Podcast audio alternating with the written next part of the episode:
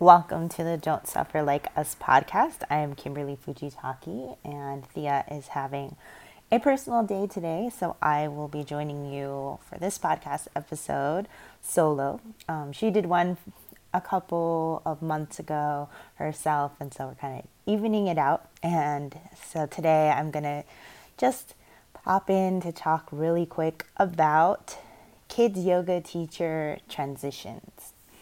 So a lot of kids yoga teachers right now will be transitioning from the school year into summertime. And even if you're not a children's yoga teacher, you may be trying having the same transition within your family, within your community, and with the people that you're serving. So it's something to keep in mind as you move forward with your classes. And this can be a really challenging time for teachers to adjust to the transition of, you know, having a lot of work and then obviously not having as much. And with the pandemic, that makes it even more challenging, right? So all of us have been going through this type of transition. Maybe some people are feeling it more so than others are. And so it's important for us to just kind of take a moment to acknowledge those transitions and how they feel within our bodies. So, when I transitioned from teaching the school year to summertime, in the beginning of my career is really really difficult for me to adjust to teach from going from teaching, you know, 20 classes to maybe teaching 5.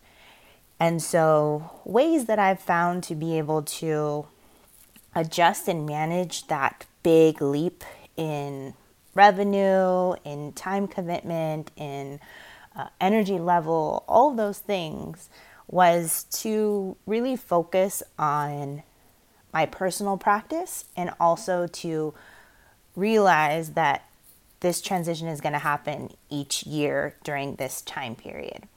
And so as a kids yoga teacher, we follow the school year calendar really closely. A lot of us do at least.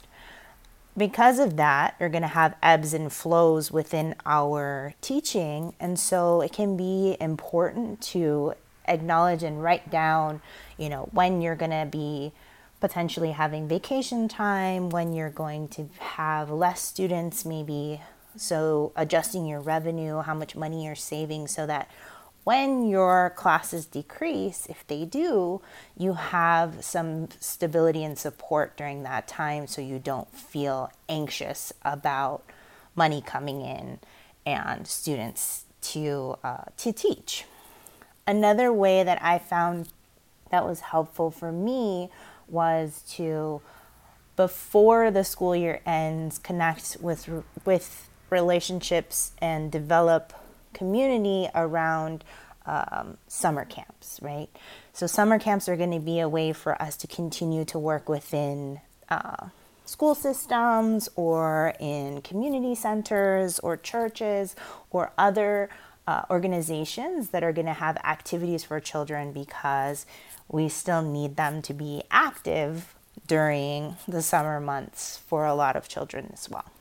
So, having um, those relationships with summer camps or summer activities or even creating workshops can be really helpful to uh, to use during the summertime when you don't have the school year classes.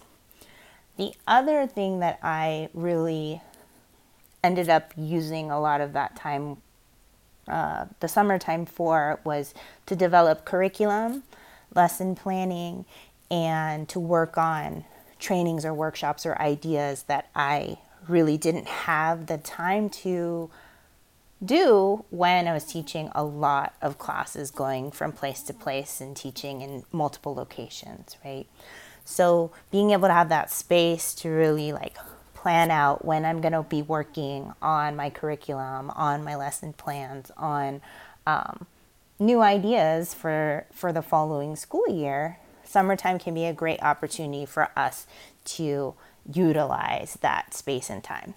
And it feels like like in the pandemic, it feels like forever and it also goes by really quickly. So just being really mindful of our time and understanding, you know, scheduling it out, putting it on your calendar can be really helpful to navigate this transition period. Another thing that I think a lot of us skip over is our self care element, right? We're busy, busy, busy during the year. We have a lot of other things going on. And so maybe our own personal practice is, you know, going by the wayside. Maybe we want to take another training for ourselves to create more uh, information that we can use in the following year. So those self-care elements or the the self-study elements that we can use during the summertime or in this transition period can be very helpful as well.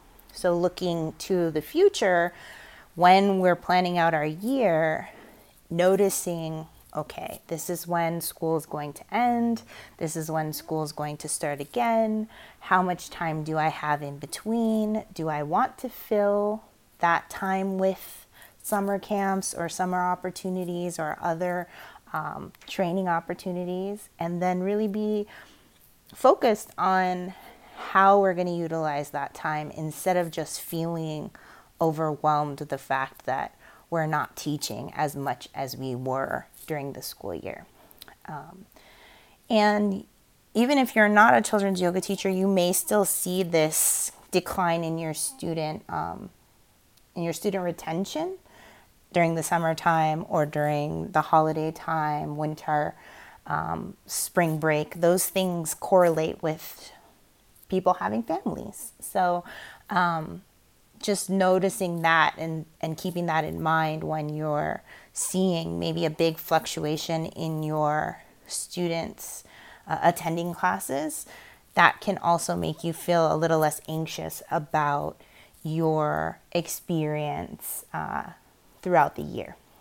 So, transition can be really hard. You know, a lot of us are still transitioning, having difficulty getting back into things as things are slowly starting to open up more and having more um, more freedom to be able to offer things to students. And so, you know, if you're having that anxiety, which I definitely have some of that anxiety as well, you know, take time to acknowledge where you are and just be present with the emotions and the feelings that are coming up for you because it's not easy for everyone to just come out of quarantine come out of the pandemic like this year hasn't happened and really you know, been traumatic and hard for many, many, many of us. So, if you are feeling this transition and if it's really scary or you're feeling depression or anxiety about any of those things, that's okay. We just need to acknowledge it. And if we need to seek help or guidance from an outside source, then I think that that's a really important step for us to take as we continue to develop as teachers, as students, as community members, and as people in a wellness field who are sharing and offering something really important in the world.